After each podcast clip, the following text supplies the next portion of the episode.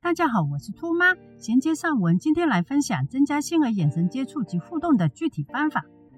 沿用上图来解说一下，普通人学习时会专注到图中有两个运动员，他们在比赛场所、打篮球等等一系列的观察，我们会有持久的专注力支持我们的大部分学习。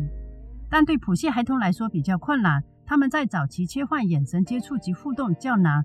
所以，维持长久的注视，明白其中的学习细节，懂得当时学习情境，从而增加学习的品质，显得格外重要。例如，星儿早期迷恋巴士模型，由物件切换到眼神接触及互动较困难。借鉴兔妈当年做法：一、用按摩油在孩童眼周做轻按摩动作；二、大量做感觉统合，大量做地上爬或穿山洞、弹跳床。旋转盆、冲刺的家居训练。三、可学习兔妈十一布置黑房间来吸引专注力。四、可以在叫孩子的名字时，用双手掌在他的太阳穴位置遮掩。切换到学习的台面上，有四项的学习项目供家长参考：A. 环境的安排，学习环境不可嘈杂，要简单。B. 了解孩童的喜好、需求、动机。举例。先满足孩童的需求，例如玩具、食物，或选择功能性的游戏，如煮饭仔、拌饮茶、喝水。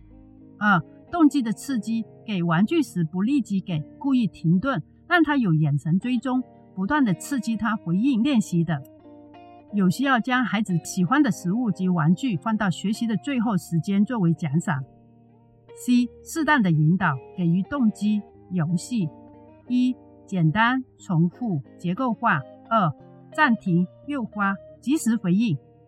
举例：抓痒痒游戏，先用夸张的简单手法吸引孩童，重复抓痒痒。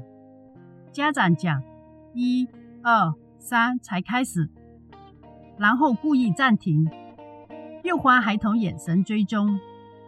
最后家长拥抱或奖赏回应。一、良好的互动气氛。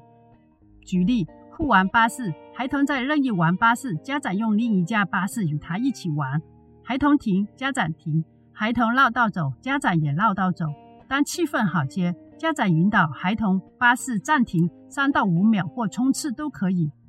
主要是吸引孩童眼球及跟做动作，从而成功地拿到他的专注力。练习兔妈用过最有用的眼神接触摸法。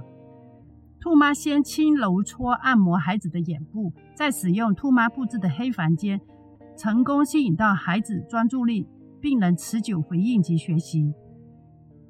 好了，今天分享到此。若以上资讯对您及孩童有帮助的话，敬请订阅、按赞、分享，让更多有需要的家长学习增加婴儿眼神接触及互动的方法。感谢您的时间，下集见。